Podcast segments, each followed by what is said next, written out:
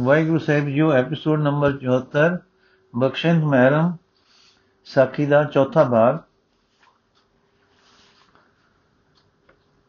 ਹੰਸ, ਕਿਆ ਇਸ ਦਸ਼ਾ ਵਿੱਚ ਮੁੱਚ ਮੋੜ ਗ੍ਰਹਿਣ ਦੀ ਦਸ਼ਾ ਫੇਰ ਨਹੀਂ ਪੈ ਜਾਂਦੀ? ਤੁਸੀਂ ਜਾਣਦੇ ਹੋ ਕਿ ਗ੍ਰਹਿਣ ਸਭ ਗਿਰਾਉ ਹੁੰਦਾ ਹੈ। ਸੈਨਾਪਤੀ ਠੀਕ ਹੈ। ਇਹ ਅਵਸਥਾ ਗ੍ਰਹਿਣ ਦੀ ਹੈ, ਪਰ ਗ੍ਰਹਿਣ ਮਾਇਆ ਦਾ ਅਨਾਤਮ ਦਾ ਪ੍ਰਗਤੀ ਕੇ ਪੁਦਗਲ ਦਾ ਨਹੀਂ। ਜੋ ਪੁਰਖ ਅਠ ਪੈਰ ਇਸ ਤਰਦਦ ਵਿੱਚ ਰਹਿੰਦਾ ਹੈ ਕਿ ਮੇਰਾ ਲਗਾਓ ਸਾਈ ਰੁਖਿਆ ਰਹੇ ਉਸ ਦੇ ਅੰਦਰ ਕੋਈ ਦ੍ਰਿਸ਼ਟਮਾਨੀ ਪਕੜ ਥਾਂ ਨਹੀਂ ਪਕੜ ਸਕਦੀ। ਇਹ ਲਗਨ ਉਸ ਨੂੰ ਦ੍ਰਿਸ਼ਟਮਾਨ ਤੋਂ ਉੱਚਾ ਰੱਖਦੀ ਹੈ ਤੇ ਦ੍ਰਿਸ਼ਟਾ ਵਿੱਚ ਜੋੜੀ ਰੱਖਦੀ ਹੈ। ਰੁਖ ਰੱਖਣ ਵਾਲਾ ਦਿਲ ਜੀ ਹਾਂ, ਉਹ ਸਾਡਾ ਅੰਦਰਲਾ ਜੋ ਬੇਅੰਤ ਵੱਲ, ਅਨੰਤ ਵੱਲ ਹਰ ਛਿਨ ਲਗਾਓ ਰੱਖਦਾ ਹੈ, ਉੱਚਾ ਹੁੰਦਾ ਹੈ। ਉਸ ਨੂੰ ਗ੍ਰਹਿਣ ਤਿਆਗ ਦੇਵੇ ਉਸ ਨੂੰ ਗ੍ਰਹਿਣ, ਤਿਆਗ ਦੋਵੇਂ ਨੀਵੇਂ ਹੁੰਦੇ ਹਨ। ਜੇ ਉਹ ਕਦੇ ਭੁੱਲ ਕਰਦਾ ਹੈ ਜਾਂ ਡਿੱਗਦਾ ਹੈ, ਤਾਂ ਉਸ ਦੇ ਅੰਦਰਲੇ ਨੂੰ ਐਸੀ ਪੀੜ ਹੁੰਦੀ ਹੈ ਕਿ ਜੋ ਆਪਣੇ ਕੇਂਦਰ ਤੇ ਟਿਕੇ ਬਿਨਾ, ਅਰਥਾਤ ਲਿਵ ਵਿੱਚ ਆਏ ਬਿਨਾ ਹਟਦੀ ਨਹੀਂ। ਇਸ ਕਰਕੇ ਸਾਧਨ ਕਰਦਾ ਕਰਦਾ ਉਹ ਦਿਨੋ ਦਿਨ ਘਟ ਡਿੱਗਦਾ ਹੈ ਤੇ ਉਸ ਦੇ ਅੰਦਰ ਨਾ ਡਿੱਗਣ ਦਾ ਤਰਲਾ ਵੱਧਦਾ ਜਾਂਦਾ ਹੈ। ਇਸ ਲਿਵ ਦੀ ਦਾਤ ਦੇ ਆਇਆ ਜੋ ਦਿਲ ਦੀ ਹਾਲਤ ਹੁੰਦੀ ਹੈ, ਕਹਿ ਬੇ ਕੋ ਸੋਭਾ ਨਹੀਂ ਦੇਖਾ ਹੀ ਪਰਵਾਨ, ਪੁਨਾ, ਜਿਸ ਰਸ ਆਇਆ ਸੋਈ ਜਾਣੈ, ਪੇਖ ਪੇਖ ਮਨ ਮੈਂ ਹੈਰਾਨੈ ਇਸ ਦਾ ਜੋ ਫਲ ਹੈ, ਉਹ ਉਸ ਬੇਅੰਤ ਦੀ ਪ੍ਰਾਪਤੀ ਹੈ। ਕਹਿ ਨਾਨਕ ਗੁਰ ਪ੍ਰਸਾਦਿ ਜਿਨ੍ਹਾਂ ਲਿਵ ਲਾਗੀ, ਤਿਨੀ ਵਿੱਚੇ ਮਾਇਆ ਪਾਇਆ।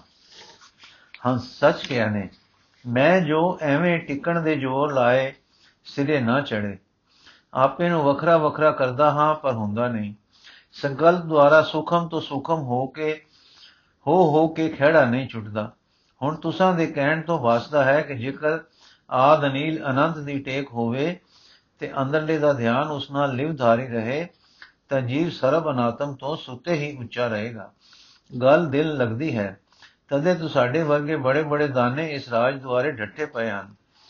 ਸੈਨਾਪਤੀ, ਪੈਸੇ ਦਾ ਭਾਂਡਾ ਠਕੋਰ ਕੇ ਲਈਦਾ ਹੈ ਤੇ ਇਹ ਪਰਮਾਰਥ ਦਾ ਸ਼ੌਂਕ ਦਾ ਸਿਰ ਧੜੀ, ਧੜ ਦੀ ਬਾਜੀ ਹੈ।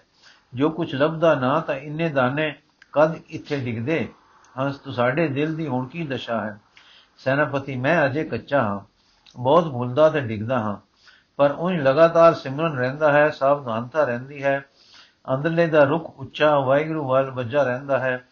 ਇੱਕ ਬਲ ਤਾਕਤ ਅਰ ਪਿਆਰ ਦੀ ਰੋ ਪ੍ਰਤੀਤ ਦਿੰਦੀ ਹੈ। ਆਪਾ ਉੱਚਾ ਉੱਚਾ ਤੇ ਖੇੜੇ ਖੇੜੇ ਵਿੱਚ ਰਹਿੰਦਾ ਹੈ। ਇੱਕ ਹੈ ਦਾ ਭਾਵ ਵੱਜਾ ਰਹਿੰਦਾ ਹੈ। ਕੰਮ ਕਾਜ ਦੇ ਡਾਢੇ ਰੁਝੇਵੇਂ ਤੋਂ ਮਗਰੋਂ ਜਦ ਵੇਲੇ ਹੋਈਦਾ ਹੈ ਤਾਂ ਇਹ ਰੋ ਫਰਾਟੇ ਮਾਰ ਕੇ ਤੁਰ ਨਿਕਲਦੀ ਹੈ। ਮਾੜੇ ਕਰਮਾਂ ਤੋਂ ਸੂਗ ਆਉਂਦੀ ਹੈ, ਸੁੱਤੇ ਹੀ ਸ਼ੁਭ ਕਰਮਾਂ ਵਿੱਚ ਰੋ ਰਹਿੰਦੀ ਹੈ। ਮੜਪਣ ਫੁਰੇ ਤੋਂ ਮਰਪਣ ਮੜਪਣ ਫੁਰੇ ਤਾਂ ਅੰਦਰਲੀ ਲਿਵ ਤਾਰ ਟੁੱਟਦੀ ਹੈ। ਉਸ ਤੋਂ ਰਸਹੀਨਤਾ ਹੁੰਦੀ ਹੈ ਜੋ ਮੜਪਣ ਕਰਨ ਨਹੀਂ ਦਿੰਦੀ। ਹੰਸ ਇਹ ਪ੍ਰਾਪਤੀ ਸੁਗਮ ਹੈ ਸਾਡੇ ਮਾਰਗਾਂ ਨਾਲੋਂ। ਜ਼ਾਰਾ ਰਜੋ ਗੁਣ ਹੈ ਇੱਥੇ ਪ੍ਰਧਾਨ। ਪਰ ਜੋ ਪ੍ਰਾਪਤੀ ਆਪ ਦੱਸਦੇ ਹੋ ਤੇ ਜੀਵਨ ਨਮੂਨੇ ਮੈਂ ਇੱਥੇ ਵੇਖੇ ਹਨ ਉਹ ਸਤੋ ਗੁਣੀ ਸੁਖਾਂ ਦੇ ਹਨ। ਸੈਨਾਪਤੀ ਨਹੀਂ, ਇੱਥੇ ਸਤੋ ਗੁਣ ਪ੍ਰਧਾਨ ਹੈ, ਕੇਵਲ ਸਾਨੂੰ ਸਤੋ ਗੁਣ ਦੀ ਸੋਝੀ ਨਹੀਂ। ਅਸਾਂ ਨਾਮ ਸੁਣੇ ਹਨ, ਪਰ ਸਾਨੂੰ ਸਤੋ ਗੁਣ ਵਾਪਰੇ ਨਹੀਂ। ਤੁਸੀਂ ਇਹ ਸ਼ਾਸਤਰਕਾਰ ਤਿੰਨ ਗੁਣਾਂ ਨੂੰ ਕਿਵੇਂ ਸਮਝਦੇ ਹੋ? ਜੀ ਕੋ ਮੈਂ ਸਮਝਦਾ ਹਾਂ, ਦੱਸਦਾ ਹਾਂ। ਰਜੋ ਗੁਣ ਵੇਲੇ ਤਬੀਅਤ ਕੰਮਾਂ ਕਾਜਾਂ ਵਿੱਚ ਉਦਮ ਵਿੱਚ ਰੁਝਦੀ ਹੈ, ਪਰੰਤੂ ਸਤੋ ਗੁਣ ਵੇਲੇ ਟਿਕਾਓ ਸੁਖ ਤੇ ਆਨੰਦ ਵਿੱਚ ਜਾਂਦੀ ਹੈ। ਵੇਦ ਅੰਦਰਲਾ ਇਹ ਹੈ ਕਿ ਜਦੋਂ ਵਾਹਿਗੁਰੂ ਨਾਲ ਲਿਵ ਲੱਗੀ ਹੁੰਦੀ ਹੈ, ਸੁਰਤ ਤੇ ਪੈਰ ਰਜੋ ਗੁਣ ਦੀ ਅਟਾਰੀ ਤੇ ਰਹਿੰਦੇ ਹਨ ਤੇ ਵਾਸਾ ਸਤੋ ਗੁਣ ਵਿੱਚ ਰਹਿੰਦਾ ਹੈ ਤੇ ਉਡਾਰੀ ਤੁਰੀਆਂ ਵਿੱਚ ਵਸਦੀ ਹੈ। ਸਤੋ ਗੁਣ ਦੇ ਤਰੰਗ ਰੰਗ ਬਦਲਦੇ ਤ੍ਰਿਖੇ ਅਥਵਾ ਨਿੰਮੇ ਹੁੰਦੇ ਹਨ, ਹੁੰਦੇ ਰਹਿੰਦੇ ਹਨ, ਪਰ ਰਜੋ ਗੁਣ ਦੀ ਉੱਪਰ ਤੋਂ ਪੈਰ ਨਹੀਂ ਰਜੋ ਗੁਣ ਦੀ ਉੱਪਰ ਤੋਂ ਪੈਰ ਨਹੀਂ ਉਖੜਦੇ। ਜੋ ਭੁੱਲ ਅਸੀਂ ਕਰਦੇ ਰਹੇ ਕਰਦੇ ਰਹੇ, ਅਸੀਂ ਕਰਦੇ ਰਹੇ ਹਾਂ, ਇਹ ਸੰਸਾਰ ਆਮ ਕਰਦਾ ਹੈ, ਉਹ ਇਹ ਹੈ ਕਿ ਅਸੀਂ ਰੋਜੋ ਗੁਣ ਨੂੰ ਨਿਰਾ ਵਿਕਾਰੀ ਭਾਵ ਵਿੱਚ ਲੈਂਦੇ ਹਾਂ ਤੇ ਇਸ ਨੂੰ ਮਾੜਾ ਕਹਿ ਕੇ ਜਿਸ ਟਿਕਾਉ ਵੱਲ ਜਾਂਦੇ ਹਾਂ, ਉਹ ਤਮੋ ਗੁਣ ਦੇ ਦਰਿਦਰ ਤੇ ਆਲਸ ਵਿੱਚ ਸਾਨੂੰ ਲੈ ਜਾਂਦਾ ਹੈ ਤੇ ਅਸੀਂ ਉਸ ਤਮੋ ਗੁਣੀ ਦਲਿਦਰ ਨੂੰ ਸਤੋ ਗੁਣ ਸਮਝਣ ਲੱਗ ਪੈਂਦੇ ਹਾਂ। ਜਿਸ ਨੂੰ ਅਸੀਂ ਇਕਾਗਰਤਾ ਟਿਕਾਉ ਸਮਝਦੇ ਹਾਂ, ਸਮਝਦੇ ਸਾਂ, ਉਹ ਸਤੋਗੁਣੀ ਪ੍ਰਭਾਵ ਨਹੀਂ ਸੀ, ਉਹ ਸਾਰਾ ਰੁਖ ਅਨੰਤ ਚੇਤਨ ਵੱਲ ਨਹੀਂ ਸੀ, ਉਹ ਤਾਂ ਰਜੋ ਦੇ ਹੇਠਾਂ ਤਮੋ ਵਿੱਚ ਵਾਸਾ ਸੀ। ਸਤੋਗੁਣ ਦੇ ਲੱਛਣ ਹਨ, ਹਲਕਾਪਨ, ਸੁਥਰਾਪਨ, ਨਿਰਮਲਤਾ, ਉੱਚਾਪਨ, ਰਸ, ਸਵਾਦ। ਮੈਂ ਰਜੋ ਤੋਂ ਭਾਵ ਉਤਸ਼ਾਹ ਬ੍ਰਿਤੀ ਦਾ ਲੈ ਰਿਹਾ ਹਾਂ। ਗ੍ਰਸਥ ਵਿੱਚ ਕਠਨ ਕੰਮ ਜੰਗ ਹੈ। ਜੋ ਦੇਸ਼ ਰੱਖਿਆ ਖਾਤਰ, ਧਰਮ ਰੱਖਿਆ ਖਾਤਰ ਸਤਗੁਰ ਦੁਆਰੇ ਆ ਕੇ ਦੁਆਰੇ ਆ ਗਿਆ ਹੈ, ਸੋ ਸਤਗੁਰ ਉਸ ਕੰਮ ਨੂੰ ਚੜ੍ਹਦੀਆਂ ਕਲਾਂ ਵਿੱਚ ਕਿਸੇ ਉਮਾ ਵਿੱਚ ਨਿਭਾ ਰਿਹਾ ਹੈ ਤੇ ਉਸ ਕੰਮ ਵਿੱਚ ਵੀ ਰੂਹਾਨੀ ਜੀਵਨ ਦੇ ਹੁਲਾਰਿਆਂ ਵਿੱਚ ਰਹਿੰਦਾ ਹੈ ਤੇ ਗ੍ਰਸਤੀਆਂ ਤੋਂ ਰੂਹਾਨੀ ਜੀਵਨ ਬਸਰ ਕਰਾ ਰਿਹਾ ਹੈ। ਇਹ ਜੋਧੇ ਤਮੋ ਗੁਣੀ ਨਹੀਂ, ਇਹਨਾਂ ਦੇ ਪੈਰ ਰਜੋ ਗੁਣ ਤੇ ਟਿੱਕੇ ਹਨ, ਇਹਨਾਂ ਦਾ ਸਰੀਰ ਸਤੋ ਗੁਣ ਵਿੱਚ ਖੜਾ ਹੈ। ਇਹ ਨਾਮੀ ਲੋਕ ਜੋ ਹੋਏ ਵੀਰਤਾ ਦਾ ਮੂਲ ਉਤਸ਼ਾਹ ਹੈ, ਉਤਸ਼ਾਹ ਤਮੋ ਗੁਣ ਨਹੀਂ, ਪਰ ਰਜੋ ਗੁਣ ਜੋ ਸਤਗੁਰ ਸਤਗੁਰ ਸਤੋ ਗੁਣ ਨੂੰ ਜਸ਼ ਹੁੰਦਾ ਹੈ। ਇਹ ਨਾਮੀ ਲੋਕ ਹਨ ਜੋ ਤਮੋ ਗੁਣ ਦੇ ਆਲਸ ਦਲਿੰਦਰ ਵਿੱਚ ਨਹੀਂ ਜਾਂਦੇ, ਜੋ ਰਜੋ ਤੋਂ ਉੱਚੇ ਹੋ ਕੇ ਸਤੋ ਵਿੱਚ ਜਾਂਦੇ ਹਨ ਤੇ ਜਦ ਇਹ ਜੁੜਦੇ ਹਨ, ਸਾਈ ਨਾਲ ਤਤੁਰੀਆ ਦੇ ਦੇਸ਼ ਗਏ ਸਮਝੋ। ਇਹ ਆਪਾ ਵਾਰਦੇ ਹਨ ਤੇ ਜਗਤ ਦੇ ਭਲੇ ਲਈ ਪਕੜ ਕੋਈ ਨਹੀਂ ਰੱਖਦੇ, ਸੋ ਬੀਤ ਰਾਗ ਹੋਏ। ਹਾਂ, ਠੀਕ ਹੈ। ਮੈਂ ਹੁਣ ਇਹ ਸਾਰਾ ਕੁਝ ਸਮਝਿਆ ਤਾਂ ਹੈ ਪਰ ਮੇਰੀ ਲਿਵ ਕਿਕੂ ਲੱਗੇ। ਜਾਣ ਲੀਤਾ ਗਾਂ ਹੈ, ਚਾਰ ਖੁਰ ਹਨ। ਜਾਣ ਲੀਤਾ ਗਾਂ ਹੈ, ਚਾਰ ਖੁਰ ਹਨ। ਪੂਛ ਹੈ ਲੈਂਦੇ ਤੋਂ ਆਈ ਹੈ। ਕਾਲੀ ਕੇ ਧੋਲੀ ਕੇ ਪਰ ਇੰਨੇ ਨਾਲ ਉਸ ਦਾ ਦੁੱਧ ਤਾਂ ਸੰਗੋ ਨਹੀਂ ਲੈ ਗਿਆ। ਹੁਣ ਦੁੱਧ ਵੀ ਪਿਲਾਓ। ਸੈਨਾਪਤੀ, ਠੀਕ ਕਿਹਾ ਨੇ। ਸਾਧੂ ਲੋਕ 24 ਘੰਟੇ ਦਿਲ ਤਾਂ ਵਸਾਉਂਦੇ ਹਨ। ਸੰਸਾਰ ਦੇ ਖਿਆਲਾਂ ਵਿੱਚ ਪਰ ਹਰ ਹਰ ਪਲ ਸੋਚਦੇ ਹਨ, ਆਮ ਖਿਆਲਾਂ ਨੂੰ ਲਗਾਤਾਰ ਫੁਰਦੇ ਹਨ, ਫੁਰਨੇ ਪੰਜਾਂ ਦੇ ਜਾਂ ਅਕਲੀ ਘੋੜ ਦੌੜਾਂ ਦੇ। ਸੋ ਮਨ ਤਾਂ ਰਿਆ ਸੰਸਾਰੀ ਫੁਰਨੇਦਾਰ, ਮਾਇਆ ਵੇੜਿਆ ਖਿੜਿਆ ਖਿੜਿਆ ਖਿੜਿਆ ਹੋਇਆ ਤੇ ਸੋਚਾਂ ਵਿੱਚ ਮਹਿਲਾ। ਥਿੜਿਆ ਹੋਇਆ ਤੇ ਸੋਚਾਂ ਵਿੱਚ ਮਹਿਲਾ। ਕਦੇ ਕਥਾ ਕਰਨ ਵੇਲੇ ਜਾਂ ਬਹਿਸ ਵੇਲੇ ਜਾਂ ਜਾਂ ਜਗਿਆਸੂਆਂ ਨਾਲ ਗੱਲਾਂ ਕਰਨ ਵੇਲੇ ਕੇਵਲ ਤੇ ਕੇਵਲੀਨ ਕੂਕਣਾ, ਗਿਆਨ ਘੋਟਣਾ ਬ੍ਰਹਮ ਬ੍ਰਹਮ ਕੂਕਣਾ ਜਾਂ ਸਮਾਧੀ ਸਮਾਧੀ ਗਾਉਣਾ ਕੀ ਸਾਰ ਕਰਦਾ ਹੈ? ਅਨੰਤ ਫੁਰਨਿਆਂ ਵਿੱਚ ਜੋ ਮਨ ਨੂੰ ਫੁਰ ਰਹੇ ਹਨ, ਕਿਸੇ ਘੜੀ, ਕਿਸੇ ਪਲ ਗਿਆਨ ਕੇ ਵਿਚਾਰ ਦੇ ਫੁਰਨੇ, ਕਿਸੇ ਗਰਜ ਲਈ ਹਨੇਰੀ ਦੇ ਬੁੱਲੇ ਵਾਂਗ ਆਏ ਤੇ ਉੱਡ ਗਏ। ਇਹ ਦਿਲ ਦੀ ਅਵਸਥਾ ਲਿਵਲੀਨ ਅਵਸਥਾ ਹੈ। ਇਸ ਦਿਲ ਉੱਤੇ ਤ੍ਰਿਸ਼ਨਾ ਦਾ ਰਾਜ ਹੈ। ਇਹ ਦਿਲ ਦੀ ਨਿਮਾਣੀ ਤੇ ਨਾ ਤਾਕਤ ਦਸ਼ਾ ਹੈ। ਸਤਗੁਰੂ ਜੀ ਦੱਸਦੇ ਹਨ, ਇਹ ਨਿਮਾਣੇ ਹੋ ਜਾਣਾ ਹੈ। ਜੇ ਦਿਲ ਦਾ ਫੁਰਨਾ ਬ੍ਰਹਮਾਕਾਰ ਹੈ ਤਾਂ ਸਫਲ ਗਿਆਨੀ ਹੈ। ਜੇ ਅੰਦਰਲੇ ਦਾ ਲਗਾਤਾਰ ਲਗਾਓ ਬਿਆੰਤ ਵੱਲ ਹੈ ਤਾਂ ਉਸ ਨੂੰ ਜੋਗੀ ਸਮਝ ਲਓ। ਜੇ ਲਗਾਤਾਰ ਹੋਣ ਦੇ ਤਰਲੇ ਵਿੱਚ ਹੈ ਤਾਂ ਉਹ ਜੀਵਨ ਵਿੱਚ ਆ ਰਿਹਾ ਹੈ। ਉਸ ਨੂੰ ਜੀ ਦਾਨ ਲੱਭਾ ਹੈ। ਉੱਥੇ ਲਿਵ ਲੱਗ ਰਹੀ ਹੈ। ਜਿੱਥੇ ਲਿਵ ਹੈ, ਉੱਥੇ ਤਾਕਤ ਹੈ, ਸੁਖ ਹੈ, ਰਸ ਹੈ। ਹਾਂ ਜੀ, ਉੱਥੇ ਪਾਪਾਂ ਦਾ ਛੁਟਕਾਰਾ ਹੈ। ਲਿਵ ਵਾਲੇ ਨੇ ਪਰਮ ਪਦ ਪਾਇਆ ਹੈ। ਕਹੇ ਨਾਨਕ ਗੁਰ ਪ੍ਰਸਾਦੀ ਜਿਨ੍ਹਾਂ ਲਿਵ ਲਾਗੀ, ਤਿਨੇ ਵਿੱਚੇ ਮਾਇਆ ਪਾਇਆ। ਜੋ ਮਨ ਸਭ ਕੁਝ ਸਮਝਦਾ ਹੈ, ਪਰ ਅਠ ਪੈਰ ਰਹਿੰਦਾ ਸੰਸਾਰੀ ਫੁਰਨੇ ਵਿੱਚ ਹੈ ਉਸ ਦਾ ਗਿਆਨ, ਧਿਆਨ ਭੇਦਤਾ ਅਭੇਦਤਾ, ਪੁਰਖ ਪੁਰਖ ਵਿਸ਼ੇਸ਼, ਜੀਵ, ਬ੍ਰਹਮ, ਆਤਮਾ, ਸੂਨ ਕੇ ਸੱਚ, ਜੋ ਕੁਝ ਕਹੋ, ਕੇਵਲ ਨਾਮ ਹਨ, ਜੋ ਉਸਨੇ ਅਣਡਿੱਠੇ, ਅਣਜਾਣੇ ਅਨਸਮਝੇ ਅਨਲੱਭੇ ਦੇ ਰੱਖੇ ਹਨ। ਉਹ ਬਾਕੀ ਸੰਸਾਰ ਵਾਂਗੂ ਮਾਇਆ ਵਿੱਚ ਹੈ, ਅਨਾਤਮ ਪਰਾਇਣ ਹੈ, ਠੀਕ ਹੈ ਕਿ ਨਾ? ਪਰ ਜਿਸ ਦਿਲ ਦੀ ਲਗਨ ਸਾਈਂ ਵੱਲ ਹੈ ਪਿਆਰ ਦੇ ਵਲਵਲੇ ਉੱਠਦੇ ਹਨ, ਦੂਜੇ ਫੁਰਨੇ ਹੋੜਦਾ ਤੇ ਅੰਦਰਲੇ ਦਾ ਰੁਖ ਸਾਈਂ ਵੱਲ ਨੂੰ ਜਾਰੀ ਰੱਖਦਾ ਹੈ, ਉਹ ਆਤਮ ਮੰਡਲ ਵੱਲ ਜਾ ਰਿਹਾ ਹੈ। ਉਹ ਰੂਹਾਨੀ ਜੀਵਨ ਵਿੱਚ ਕਦਮ ਮਾਰ ਰਿਹਾ ਹੈ ਚਾਹੋ ਸੰਸਾਰ ਵਿੱਚ ਬੈਠਾ ਹੈ। ਹੰਸ ਸਾਫ਼ ਹੋ ਗਿਆ। ਸਮਝ ਵਿੱਚ ਆ ਗਿਆ। ਸਾਰੀ ਉਮਰ ਗਈ, ਸਦਾਚਾਰ, ਪਵਿੱਤਰਤਾ ਕਮਾਈ ਬ੍ਰਤ ਤਪ ਹਟ ਕਮਾਏ ਗਿਆਨ ਧਿਆਨ ਵੀ ਸਮਝੇ, ਪਰ ਰਸ ਨਾ ਆਇਆ। ਇਸਨੇ ਆਪ ਤੋਂ ਉਚੇਰੀ ਲੋ ਨਾ ਲਾਈ, ਉਚੇਰਾ ਹਮਲਾ ਨਾ ਮਾਰਿਆ। ਪਰ ਨਾ ਮਾਰਿਆ, ਮੈਂ ਆਪਣੇ ਸਮਤ ਦਾ ਸੁਆਮੀ ਬਣਿਆ। ਬ੍ਰਤ ਨੇਮ ਸੰਜਮ ਸਿੱਖੇ ਸਿਖਾਏ, ਪਰ ਹਰ ਛਿਨ ਮੈਂ ਨਾ ਡਿੱਠਾ ਕਿ ਮਨ ਫੁਰਨੇ ਵਿੱਚ ਹੀ ਵਸ ਰਿਹਾ ਹੈ। ਹਰ ਛਿਨ ਦਾ ਫੁਰਨਾ, ਜੋ ਹਰ ਛਿਨ ਦੀ ਭੁੱਲ ਹੈ, ਅੰਦਰੋਂ ਨਾ ਕੱਢੀ ਤੇ ਫਿਰ ਇਸ ਨੂੰ ਇੱਕ ਨੁਕਤੇ ਵੱਲ ਛਿਨ ਛਿਨ ਦਾ ਇੱਕ ਰੁਖ ਦੇ ਕੇ ਸਦਾ ਦੀ ਲਿਵ ਵੱਲ ਕਦੇ ਨਾ ਲਾਇਆ। ਸੋ ਤੇ ਸੋ ਮੈਂ ਵਿਸਰ ਨਾ ਜਾਈ। ਸੋ ਤੇ ਸੋ ਮੈਂ ਵਿਸਰ ਨਾ ਜਾਈ। ਇਹ ਗੱਲ ਕਦੇ ਨਾ ਸੁਝੀ। ਕਿਉਂਕਿ ਪਰਮਾਤਮਾ ਦਾ ਖਿਆਲ ਹੀ ਛੱਡ ਦਿੱਤਾ। ਹੁਣ ਦਿਸਿਆ ਹੈ, ਪਰਮਾਤਮਾ ਵਿੱਚ ਲਿਵ ਧਾਰਨ ਨਾਲ ਜੀਵ ਆਤਮਾ ਦੀ ਸੁਖੈਨ ਠੌਰ ਵੱਜਦੀ ਹੈ ਉਸ ਦੀ ਕਿਰਪਾਲਤਾ ਵਿੱਚ ਆਉਂਦਾ ਹੈ। ਹੁਣ ਲਵਾ ਲਵਾ ਦਿਓ ਲਿਵ। ਸੈਨਾਪਤੀ, ਮੈਂ ਸਤਗੁਰ ਅੱਗੇ ਬਿਨੇ ਕਰਨ ਦਾ ਸਾਹਸ ਕੀਤਾ ਹੈ, ਪਰ ਲਿਵ ਦੇ ਮਾਲਕ ਤੇਰੇ ਆਚਰਣ ਤੋਂ ਅਸਰ ਪੰਜੀਰ ਪ੍ਰਭਾਵ ਪ੍ਰਤੀਤ ਕਰ ਲੈਣ ਵਾਲੇ ਹੋ ਕੇ ਕਹਿੰਦੇ, ਕਹਿ ਦਿੰਦੇ ਹਨ, ਨਾ ਭਈ ਖਿਮਾਹੀਨ ਹੈ। ਮੈਂ ਦੱਸ ਕੀ ਕਰਾਂ? ਤੂੰ ਆਪਣੇ ਜੀਵਨ ਦੀ ਪਰਚੋਲ ਕਰ। ਸ਼ਾਇਦ ਕੋਈ ਕਰਮ ਐਸਾ ਕਰ ਬੈਠਾ ਹੋਵੇ। ਹੰਸ ਠੰਡਾ ਸਾਹ ਲੈ ਕੇ, ਯਾਦ ਨਹੀਂ ਪੈਂਦਾ। ਸੈਨਾਪਤੀ, ਹੁਣ ਮੈਂ ਚੱਲਦਾ ਹਾਂ। ਸਮਾਂ ਬਹੁਤ ਲੰਘ ਗਿਆ ਹੈ। ਫਿਰ ਕੱਲ ਸਹੀ। ਇਕੱਠੇ ਹਜੂਰੀ ਵਿੱਚ ਚੱਲਾਂਗੇ। ਲੋਂਡਾ ਪੈਰ ਹੈ। ਅੱਜ ਦਰਬਾਰ ਗੁਰੂ ਕੇ ਬਾਗ ਵਿੱਚ ਲਾਇਆ ਗਿਆ ਹੈ। ਬੜੇ ਬੜੇ ਵਿਦਵਾਨ ਜੁੜ ਬੈਠੇ ਹਨ। ਸੰਗਤਾਂ ਸਜ ਰਹੀਆਂ ਹਨ। ਸਤਗੁਰ ਆਏ, ਸਿੰਘਾਸਨ ਤੇ ਵਿਰਾਜ ਗਏ। ਸਭ ਨੇ ਮੱਥਾ ਟੇਕਿਆ। ਸੰਗਤਾਂ, ਸਿੱਖਾਂ, ਪਿਆਰਿਆਂ ਦੇ ਦਰਸ਼ਨ ਮੇਲੇ ਹੋਏ। ਇਹਨੇ ਨੂੰ ਸੰਨਿਆਸੀਆਂ ਦੀ ਜਮਾਤ ਦੇ ਵੱਡੇ ਨੇ ਉੱਠ ਕੇ ਅਦਮ ਨਾਲ ਬਿਨੈ ਕੀਤੀ। ਆਪਨੇ ਸੰਨਿਆਸ ਦੀ ਥਾਂ ਰਜੋ ਗੁਣ ਦੇ ਮਾਇਕ ਪਕੜਾਂ ਸਿਖਾ ਦਿੱਤੀਆਂ ਹਨ। हे ਅਵਤਾਰ ਸ਼ਿਰੋਮਣੀ ਜੀ, ਜਗਤ ਦੀ ਕਲਿਆਣ ਕਿੱਕੂ ਹੋਵੇਗੀ? ਸਤਗੁਰ, ਅਸਾਂ ਭਾਈ ਸੂਰਤ ਦਾ ਸੰਨਿਆਸ ਸਿਖਾਇਆ ਹੈ। ਸਾਧੂ ਮੇਰੀ ਸਮਝ ਵਿੱਚ ਸੂਰਤ ਦਾ ਸੰਨਿਆਸ ਨਹੀਂ ਆਉਂਦਾ। ਸਤਗੁਰ, ਕਿਉਂਕਿ ਤੁਸੀਂ ਸੰਨਿਆਸ ਨੂੰ ਫਕੀਰੀ ਸਮਝਿਆ ਹੈ। ਸੰਨਿਆਸ ਫਕੀਰੀ ਨਹੀਂ, ਵਾਹਿਗੁਰੂ ਦੇ ਪ੍ਰੇਮ ਵਿੱਚ ਵਸਣਾ ਫਕੀਰੀ ਹੈ। ਇਸ ਸੰਸਾਰ ਨਾਲ ਦਿਲ ਦੀ ਪਕੜ ਦੇ ਛੁੱਟਣ ਦਾ ਨਾਮ ਸੰਨਿਆਸ ਹੈ। ਸੰਸਾਰ ਵੱਡ ਛੱਡ ਬੈਣਾ ਸੰਨਿਆਸ ਨਹੀਂ। ਸੋ ਹੁਣ ਸੋਚੋ, ਜੋ ਲਗਾਤਾਰ ਇਲਾਹੀ ਲਗਨ ਵਿੱਚ ਰਹਿੰਦੇ ਹਨ, ਉਹਨਾਂ ਦਾ ਅੰਦਰਲਾ ਮੋਹ ਤੇ ਪਕੜਨਾ, ਪਕੜਾਂ ਵਿੱਚ, ਵਿੱਚੋਂ ਸੁੱਤੇ ਹੀ ਨਿਕਲ ਜਾਂਦਾ ਹੈ। ਉਹ ਪੰਛੀ ਵਾਂਗੂ ਗगन ਉਡਾਰੀਆਂ ਵਿੱਚ ਉੱਚੇ ਉੱਡਦੇ ਹਨ। ਫਿਰ ਉਹ ਆਪੇ ਸੰਨਿਆਸੀ ਹੋ ਗਏ ਕਿ ਨਾ। ਸਾਧੂ ਸੱਚ ਫਰਮਾਇਆ ਨੇ, ਪਰ ਅੰਦਰਲੀ ਲਗਨ ਸਾਈਂ ਵੱਲ ਲੱਗਣੀ, ਇਹਨਾਂ ਸਾਰਿਆਂ, ਇਹਨਾਂ ਮਾਰਿਆਂ, ਬਕਾਰਿਆਂ ਵਿੱਚ ਹੋ ਨਹੀਂ ਸਕਦੀ। ਸਤਿਗੁਰੂ ਹੋ ਨਹੀਂ ਸਕਦੀ।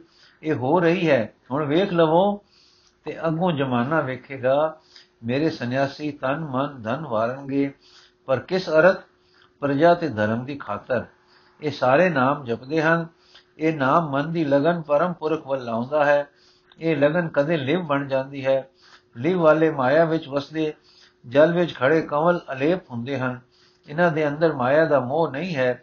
ਚਾਹੋ ਮਾਇਆ ਵਿੱਚ ਦਿਸਦੇ ਹਨ। ਜਦੋਂ ਲੋੜ ਪਵੇਗੀ, ਇਹ ਮਾਇਆ ਨੂੰ ਵਾਰ ਦੇਣਗੇ ਤੇ ਕਲੇਜੇ ਕਾਂਪ ਨਹੀਂ ਖਾਣਗੇ। ਜੇ ਪਕੜਾਂ ਵਿੱਚ ਹੋਣਗੇ ਤਦ ਸਾਈਂ ਪਿਆਰ ਤੋਂ ਹੀਨ ਹੋਣਗੇ। ਪਿਆਰ ਹੀਨ ਨਾ ਮੇਰੇ, ਨਾ ਮੈਂ ਉਹਨਾਂ ਦਾ। ਸਾਧੂ, ਉਂਝ ਵੀ, ਉਂਝ ਹੀ ਤਿਆਗ ਕਰਾ ਦਿਓ। ਜੋ ਸਾਨੂੰ ਭੁਲੇਖਾ ਨਾ ਲੱਗੇ। ਸਭ ਸਾਧੂ ਸੰਪਰਦਾਵਾਂ ਖੁਸ਼ ਰਹਿਣ ਕਿ ਆਪਨੇ ਸੰਨਿਆਸ ਦੀ ਮਰਿਆਦਾ ਤੋੜੀ ਨਹੀਂ। ਸਤਿਗੁਰੂ, ਭਾਈ ਸੰਤੋ, ਮਾਇਆ ਨਿਰਵਾਹ ਹੈ। ਤੁਹਾਡਾ ਸੰਨਿਆਸੀ ਹੋ ਕੇ ਵੀ ਨਿਰਵਾਹ ਮਾਇਆ ਕਰਦੀ ਹੈ। ਸਾਡੇ ਸਿੱਖਾਂ ਦਾ ਗ੍ਰਸਤੀ ਹੋ ਕੇ ਵੀ ਨਿਰਵਾਹ ਮਾਇਆ ਕਰਦੀ ਹੈ। ਬਾਕੀ ਹੁਣ ਤਿਆਰੀਆਂ ਵਿੱਚ ਆਲਸ ਆ ਗਿਆ ਹੈ। ਸਿੱਖਾਂ ਵਿੱਚ ਉਦਮ ਹੈ, ਆਲਸੀ ਤਮੋ ਗੁਣੀ ਹੈ। ਉਦਮੀ ਉਤਸ਼ਾਹ ਵਿੱਚ ਹੁੰਦਾ ਹੈ। ਨਾਮ ਨਾਮ ਸਿਮਰਨ ਉਦਮ ਦਾ ਕੰਮ ਹੈ। ਜੋ ਨਾਮ ਵਾਲਾ ਤੇ ਉਦਮੀ ਰਜੋ ਤੋਂ ਉੱਪਰ ਉੱਠਦਾ ਤੇ ਸਤੋ ਵਿੱਚ ਟਿਕਦਾ ਹੈ। ਹਾਂ, ਜੋ ਉਦਮੀ ਪੁਰਖ ਵਾਹਿਗੁਰੂ ਜਪੇ, ਸਿਮਰਨ ਵਿੱਚ ਵਸੇ, ਸਾਵਧਾਨ ਰਹੇ, ਲਿਵ ਵਿੱਚ ਜੀ ਉਠੇ, ਉਸ ਦਾ ਮਨ ਸਤੋ ਗੁਣ ਵਿੱਚ ਜਾਂਦਾ ਹੈ। ਉਸ ਦੀ ਹਉਮੈ ਦੂਰ ਹੁੰਦੀ ਹੈ। ਉਸ ਦੀਆਂ ਉਡਾਰੀਆਂ ਤੁਰੀਆਂ ਵਿੱਚ ਜਾਂਦੀਆਂ ਹਨ। ਪਰ ਪ੍ਰਭੂ ਨੇ ਪ੍ਰਭੂ ਨੂੰ ਮਿਲਿਆ ਰਹਿੰਦਾ ਹੈ। ਉਦਮ ਕਰੇਂਦਿਆਂ ਜਿਉ ਤੂੰ ਕਮਾਵਦਿਆਂ ਸੁਖ ਭੁੰਚ ਧਿਆਇਂਦਿਆਂ ਤੂੰ ਪ੍ਰਭੂ ਮਿਲ, ਨਾਨਕ ਉਤਰੀ ਚਿੰਤ। ਉਹ ਦਿਸਦਾ ਗ੍ਰਸਤੀ ਹੈ, ਪਰ ਉਸ ਦੇ ਅੰਦਰ ਸੰਨਿਆਸ ਵਰਤਦਾ ਹੈ। ਇਹ ਮਾਇਆ ਜਿਤ ਹਰ ਵਿਸਰੈ, ਮੋਹ ਉਪਜੈ, ਭਾਉ ਦੂਜਾ ਲਾਇਆ। ਕਹੇ ਨਾਨਕ ਗੁਰ ਪ੍ਰਸਾਦੀ ਜਿਨਾ ਲਿਵ ਲਾਗੀ, ਤਿਨੀ ਵਿੱਚੇ ਮਾਇਆ ਪਾਇਆ। ਸਾਡੇ ਸਿੱਖ ਯਾਦ ਵਿੱਚ ਵਸਦੇ ਹਨ, ਹਰੀ ਨੂੰ ਵਿਸਾਰਦੇ ਨਹੀਂ, ਇਸ ਕਰਕੇ ਮਾਇਆ ਦੇ ਹੇਠ ਨਹੀਂ ਲੱਗਦੇ। ਸਤਗੁਰ ਨੇ ਮਾਇਆ ਦਾ ਸਰੂਪ ਭੁੱਲ ਦੱਸਿਆ ਹੈ। ਸੋ ਜੋ ਯਾਦ ਵਿੱਚ ਹੈ, ਉਹ ਮਾਇਆ ਵਿੱਚ ਨਹੀਂ। ਅਸੀਂ ਆਪਣੇ ਗ੍ਰਸਤੀਆਂ ਨੂੰ ਗ੍ਰਸਤ ਦੇ ਸਾਰੇ ਕਮਾਮਾ, ਕਾਰ ਵਿਹਾਰ, ਖੇਤੀ ਸ਼ਾਹੀ, ਸਿਪਾਹਗਿਰੀ, ਰਾਜਗਿਰੀ, ਮਜ਼ਦੂਰੀ, ਹਰ ਹਾਲ ਵਿੱਚ ਰੱਬ ਨਾਲ ਲਿਵਧਾਰੀ ਬਣਾਇਆ ਹੈ। ਸਾਈ ਨਾਲ ਦਿਲ ਦੀ ਲਗਨ ਤੇ ਲਿਵ ਸੱਚਾ ਸੰਨਿਆਸ ਹੈ। ਸਿੱਖੀ ਹੈ ਤੇ ਗਿਆਨ ਹੈ। ਜਿਨ ਅੰਤਰ ਹਰ ਹਰ ਪ੍ਰੀਤ ਹੈ ਤੇ ਜਨ ਸੁਗੜ ਸਿਆਣੇ RAM ਰਾਜੇ। ਇਸ ਪ੍ਰਕਾਰ ਦੇ ਬਚਨ ਵਿਲਾਸ ਹੋ ਰਹੇ ਸਨ ਕਿ ਸੈਨਾਪਤੀ ਜੀ ਆ ਗਏ ਤੇ ਮੱਥਾ ਟੇਕ ਕੇ ਬੈਠ ਗਏ। ਸੈਨਾਪਤੀ ਜੀ ਕੁਝ ਕਹਿਣਾ ਹੀ ਚਾਹੁੰਦੇ ਸਨ ਕਿ ਸਤਿਗੁਰੂ ਜੀ ਬੋਲੇ ਭਈ ਸਜਣਾ ਖਿਮਾਹੀਨ ਹੈ, ਪੱਕ ਜਾਣ। ਸੈਨਾਪਤੀ ਸੱਚ ਫਰਮਾਉਂਦੇ ਹੋ, ਗੁਰੂ ਜੀ ਸੱਚ ਦਿਖਾਲ ਵੀ ਦਈਏ, ਲੈ ਦੇਖ। ਫਿਰ ਦਇਆ ਸਿੰਘ ਜੀ ਵੱਲ ਤੱਕ ਕੇ ਬੋਲੇ, ਦਇਆ ਸਿੰਘ, ਘੋੜੇ ਚੜ ਬੈਠੋ, ਪਾਲਕੀ ਨਾਲ ਲੈ ਲਓ ਪਹਿਲਾਂ ਉੱਪਰ ਨੂੰ, ਫਿਰ ਸੱਜੇ। ਰੁਕ ਜਾਓ, ਵੱਡੇ ਚਟਾਨਾਂ ਦੇ ਆੜੇ ਇੱਕ ਗੁਫਾ ਜਿਹੀ ਹੈ, ਉੱਥੇ ਇੱਕ ਤਪੀ ਹੈ। ਉਸ ਨੂੰ ਉੱਥੋਂ ਲੈ ਆਓ। ਨਿਰਬਲ ਹੈ, ਪਾਲਕੀ ਪਾ ਕੇ ਬੜੀ ਕੋਮਲਤਾ ਨਾਲ ਲਿਆਉਣਾ। ਹੁਕਮ ਹੁੰਦੇ ਹੀ ਭਾਈ ਜੀ ਟੁਰ ਗਏ। ਸੰਗਤ ਦੇਖ ਰਹੀ ਹੈ ਕਿ ਹੁਣ ਚੋਜੀ ਸਤਗੁਰ ਕੀ ਕੋਤਕ ਕਰਦੇ ਹਨ ਕਿ ਆਪਨੇ ਸੈਨਾਪਤੀ ਨੂੰ ਕਿਹਾ, ਲਿਆ ਆਪਣੇ ਮਿੱਤਰ ਨੂੰ। ਇਹ ਸੁਣਦੇ ਹੀ ਸੰਗਤ ਦੇ ਅਖੀਰ ਤੋਂ ਬੂਹੇ ਦੀ ਆੜ ਵਿੱਚ ਖੜੇ ਹੰਸ ਜੀ ਨੂੰ ਸੈਨਾਪਤੀ ਜੀ ਨੇ ਜਦ ਸੈਨਾਪਤੀ ਜੀ ਲੈ ਆਏ, ਜੋ ਨਮਸਕਾਰ ਕਰਕੇ ਬੈਠ ਗਏ। ਕੁਝ ਸਮਾਂ ਵਾਰਤਾਲਾਪ ਹੁੰਦੀ ਰਹੀ, ਫਿਰ ਦਇਆ ਸਿੰਘ ਜੀ ਆ ਗਏ। ਇੱਕ ਅਤ ਲਿੱਸਾ ਪਤਲਾ ਆਦਮੀ ਪਾਲਕੀ ਵਿੱਚ ਆਇਆ। ਉਸ ਦੀਆਂ ਅੱਖਾਂ ਥੱਲੇ ਲੱਥੀਆਂ ਹੋਈਆਂ ਸਨ, ਗੱਲਾਂ ਵਿੱਚ ਵੜੀਆਂ ਹੋਈਆਂ ਸਨ। ਸਰੀਰ ਨਿਰਬਲ ਸੀ। ਸਤਗੁਰ ਨੇ ਤਖਤੋਂ ਉਤਰ ਕੇ ਇਸ ਆਦਮੀ ਨੂੰ ਪਾਲਕੀ ਵਿੱਚੋਂ ਚਾ ਲਿਆ ਤੇ ਗੋਦ ਵਿੱਚ ਲੈ ਕੇ ਤਖਤ ਤੇ ਬੈਠ ਗਏ। ਹੁਣ ਅਜਿਤ ਸੂਰੇ ਸਤਗੁਰ ਦੇ ਨੈਣਾ ਵਿੱਚ ਤਰ ਆਏ। ਹੰਝੂ। ਹੁਣ ਅਜਿਤ ਸੂਰੇ ਸਤਗੁਰ ਦੇ ਨੈਣਾ ਵਿੱਚ ਤਰ ਆਏ ਹੰਝੂ ਤੇ ਇਸ ਥੱਕੇ ਪਿੰਜਰ ਨੂੰ ਪਿਆਰ ਦੇ ਕੇ ਕਹਿ ਰਹੇ ਹਨ, ਤੂੰ ਪਾਪੀ ਨਹੀਂ, ਤੇਰੇ ਪਾਪ ਮੈਂ ਬਖਸ਼ ਦਿੱਤੇ। ਤੂੰ ਪੁੰਨੀ ਹੈ, ਤੂੰ ਪਾਪੀ ਨਹੀਂ। ਤੂੰ ਕੁਦਰਤ ਦਾ ਹੁਕਮ ਮੰਨਿਆ ਸੀ। ਕੁਦਰਤ ਦੇ ਕਾਦਰ ਨੇ ਪਾਪ ਨਹੀਂ ਸੀ ਲਾਇਆ। ਹੁਣ ਸਾਵਧਾਨ ਹੋ। ਇਸ ਤਰ੍ਹਾਂ ਕੁਬਦ ਕਰਨ ਤੇ ਲੋਕ ਹਟਾਵਣ ਆਏ ਦਾਤੇ ਮੇਰ ਦਾ ਮੀਂਹ ਵਸਾ ਰਹੇ ਹਨ। ਸੰਨਿਆਸੀ, ਜੋਗੀ, ਉਦਾਸੀ ਗ੍ਰਸਤੀ ਹਠੀ, ਤਪੀ ਹਰ ਮਤ ਦੇ ਪੰਡਤ ਗੁਣੀ ਗਿਆਨੀ ਤੇ ਆਪਣੇ ਸਿੱਖ ਤੱਕ ਰਹੇ ਹਨ ਕਿ ਚੋਜਾਂ ਵਾਲੇ ਕਿਸ ਮੁਰਦਾ ਜਈ ਲੋਥ ਨੂੰ ਪਿਆਰ ਕਰ ਰਹੇ ਹਨ। ਇਸ਼ਾਰਾ ਹੋਇਆ, ਦੁੱਧ ਆਇਆ। ਇਸ ਲੋਥ ਨੂੰ ਆਪ ਦੁੱਧ ਲੈਣ ਲੱਗ ਪਏ। ਹੱਥੀ ਚਮਚਾ ਚਮਚਾ ਉਸ ਦੇ ਮੂੰਹ ਵਿੱਚ ਚੋ ਰਹੇ ਹਨ। ਦਿਲਾਸਾ ਦੇ ਰਹੇ ਤੇ ਪਿਆਰ ਕਰ ਰਹੇ ਹਨ। ਰੰਗ ਬਦਲ ਰਿਹਾ ਹੈ। ਉਸ ਲੋਥ ਦੇ ਚਿਹਰੇ ਤੇ ਥੋੜਾ ਚੁਚੇਰੇ ਤੇ ਖੇੜਾ ਤੇ ਬੁੱਲਾਂ ਤੇ ਮੁਸਕਰਾਟ ਆ ਰਹੀ ਹੈ। ਖਬਰੇ ਕਿੰਨੇ ਚਿਰ ਮਗਰੋਂ ਅੱਜ ਇਹ ਬੁੱਲ ਮੁਸਕਰਾਏ ਹਨ। ਵਾਹ! ਮ੍ਰਿਤਕ ਕੋ ਜੀਵਾਲਨ ਹਾਰ, ਭੁਖੇ ਕੋ ਦੇਵਤ ਆਧਾਰ। ਸਤਿਗੁਰੂ, ਤੂੰ ਧਨ ਹੈ, ਨੀਚਾਂ ਦਾ ਸੰਗੀ ਸਾਥੀ ਤੂੰ ਹੈ। ਦਰਦ ਰਜਾਣਿਆਂ ਦਾ ਤੂੰ ਮਿੱਤਰ ਹੈ। ਪਾਪੀਆਂ ਦਾ ਬੇਲੀ ਤੂੰ ਹੈ, ਨਿਤਾਣਿਆਂ ਦਾ ਤਾਣ ਤੂੰ ਹੈ। ਤੇਰੇ ਵਿੱਚ ਪ੍ਰੇਮ ਅਰ ਮੇਰ ਨੇ ਕਮਾਲ ਪਾਇਆ ਹੈ। ਤੇਰੇ ਵਿੱਚੋਂ ਸੱਚੇ ਧਰਮ ਨੇ ਰੰਗ ਵਿਖਾਇਆ ਹੈ। ਤੇਰੇ ਵਿੱਚ ਰੱਬੀ ਗੁਣ ਪ੍ਰਗਟੇ ਪ੍ਰਗਟੇ। ਅਭੁੱਲ ਅਰੋਗ ਫਕੀਰੀ ਨੂੰ ਸਿਖਾਈ। ਜਦੋਂ ਇਸ ਆਦਮੀ ਨੂੰ ਸੱਚੇ ਸਤਿਗੁਰੂ ਦਾ ਪਿਆਰ ਮਿਲਿਆ ਤਾਂ ਇਸ ਦੇ ਮਨ ਵਿੱਚ ਉਮਾ ਭਰ ਗਿਆ ਸੱਚੀ ਖੁਸ਼ੀ ਆ ਗਈ ਬਲ ਫਿਰ ਪਿਆ ਉੱਠ ਕੇ ਬਹਿ ਗਿਆ ਤੇ ਚਰਨ ਪਕੜ ਕੇ ਰੋ ਪਿਆ हे ਜੀਨਾ हे ਅਰਹੰਤ हे ਬੁੱਧ हे ਵਿਸ਼ਨੂੰ ਤੂੰ ਜੋ ਹੈ ਸੋ ਹੈ ਮੇਰਾ ਪਾਰ ਬ੍ਰਹਮ ਹੈ ਤੂੰ ਸਾਖਿਆਤ ਬ੍ਰਹਮ ਹੈ ਪਰ ਮੈਂ ਪਾਪੀ ਹਾਂ ਮੇਰੇ ਨਾਲ ਨਾ ਛੂ ਤੂੰ ਬਖਸ਼ਿਆ ਮੈਂ ਬਖਸ਼ਿਆ ਗਿਆ ਪਰ ਮੈਂ ਪਾਪੀ ਦੀ ਮਹਿਲ ਮੇਰੇ ਰਗ ਰੇਸੇ ਮੇਰੇ ਆਤਮਾ ਵਿੱਚ ਸਮਾ ਰਹੀ ਹੈ, ਹੈਰਾਨ ਹੋ ਕੇ। हे ਨਿਮਾਣ, ਨਿਮਾਣੇ ਮਾਨਹਾਰ ਭਗਵਾਨ, ਤੂੰ ਭਗਵਾਨ ਹੈ, ਕੀ ਮੈਂ ਬਖਸ਼ਿਆ ਗਿਆ ਹਾਂ? ਸਤਗੁਰੂ ਨੇ ਕਿਹਾ, ਹਾਂ ਪੁੱਤ, ਬਖਸ਼ਿਆ, ਤੂੰ ਬਖਸ਼ਿਆ, ਤੂੰ ਪਾਪੀ ਨਹੀਂ, ਤੂੰ ਪਾਪੀ ਨਹੀਂ। ਇਸ ਤਰ੍ਹਾਂ ਸੁੱਚਾ ਤੇ ਉੱਚਾ ਪਿਆਰ ਕਰਕੇ ਸਤਗੁਰ ਨੇ ਉਸ ਨੂੰ ਸੁਰਜੀਤ ਤਾਈ ਵਿੱਚ ਪੂਰਾ ਪੂਰਾ ਪੂਰਾ ਲੈ ਆਂਦਾ। ਹੁਣ ਉਹ ਆਪ ਸਹਿਜੇ ਸਹਿਜੇ ਉੱਠ ਕੇ ਹੇਠਾਂ ਉਤਰਿਆ ਤੇ ਅਸ਼ਟਾਂਗ ਦੰਡੋਤ ਕੀਤੀ, ਇੱਕ ਸਤਰੋਤ ਉਚਾਰਿਓ। ਸਤਗੁਰ ਨੇ ਕਿਹਾ, ਤੂੰ ਸਤਸੰਗ ਤੇ ਬੈਕੁੰਠ ਵਿੱਚ ਹੈ। ਉੱਠ ਸਭ ਰੱਬੀ ਬੰਦਿਆਂ ਨੂੰ ਆਪਣੀ ਵਿਥਿਆ ਸੁਣਾ ਦੇ। ਤਪੀ ਨਿਮੀ ਆਵਾਜ਼ ਵਿੱਚ ਬੋਲਿਆ, ਮੈਂ ਸੂਰਤ ਸ਼ਹਿਰ ਦਾ ਵਾਸੀ ਹਾਂ। ਮੇਰੀ ਮਾਂ ਤੇ ਉਸ ਦੀ ਗਵਾਂਢਣ ਦੋਵੇਂ ਸਹੇਲੀਆਂ ਸਨ। ਉਹਨਾਂ ਨੇ ਪ੍ਰਣ ਕੀਤਾ ਕਿ ਜੇ ਸਾਡੇ ਘਰ ਪੁੱਤਰ ਜੰਮਣ ਤਾਂ ਮਿੱਤਰਤਾਈ ਨਾਲ ਜੋੜੇ ਜਾਣ। ਜੇ ਧੀ ਪੁੱਤ ਜੰਮਣ ਤਾਂ ਵਿਆਹੇ ਜਾਣ। ਸੋ ਆਪਣੀ ਮਾਂ ਦੇ ਘਰ ਮੈਂ ਤੇ ਉਸ ਦੀ ਸਹੇਲੀ ਦੇ ਘਰ ਇੱਕ ਕੰਨਿਆ ਹੋਈ। ਅਸੀਂ ਇਕੱਠੇ ਖੇਡਦੇ ਤੇ ਪਲਦੇ ਰਹੇ। ਮਾਵਾਂ ਦੇ ਮਿਲਣ ਨਾਲ ਅਸੀਂ ਵੀ ਮਿਲਦੇ ਰਹੇ। ਸੋ ਬਾਲਪਨ ਤੋਂ ਸਾਡਾ ਆਪੇ ਵਿੱਚ ਪਿਆਰ ਪੈ ਗਿਆ। ਅਸੀਂ ਅਜੇ 10-12 ਬਰਸ ਦੇ ਸਾਂ ਕਿ ਸਾਡੇ ਸ਼ਹਿਰ ਕੋਈ ਸਾਧੂ ਤੇ ਸਾਧਣੀਆਂ ਆਏ। ਮਰਦਾਂ ਤ੍ਰਿਮਤਾ ਲਈ ਅੱਡ-ਅੱਡ ਮਕਾਨਾਂ ਵਿੱਚ ਕਥਾ ਹੋਵੇ। ਅਸੀਂ ਸੁਣਨ ਜਾਂਦੇ ਸਾਂ। ਮੇਰੇ ਤੇ ਐਸਾ ਅਸਰ ਹੋਇਆ ਕਿ ਮੈਂ ਉੱਥੇ ਪ੍ਰਤੀਗਿਆ ਕਰ ਦਿੱਤੀ ਕਿ ਮੈਂ ਦੁੱਖ ਰੂਪ ਸੰਸਾਰ ਵਿੱਚ ਨਹੀਂ ਵੜਾਂਗਾ। ਸਾਧੂ ਹੋ ਜਾਵਾਂਗਾ। ਇਹ ਅਸਰ ਉਸ ਕੰਨਿਆ ਤੇ ਹੋਇਆ।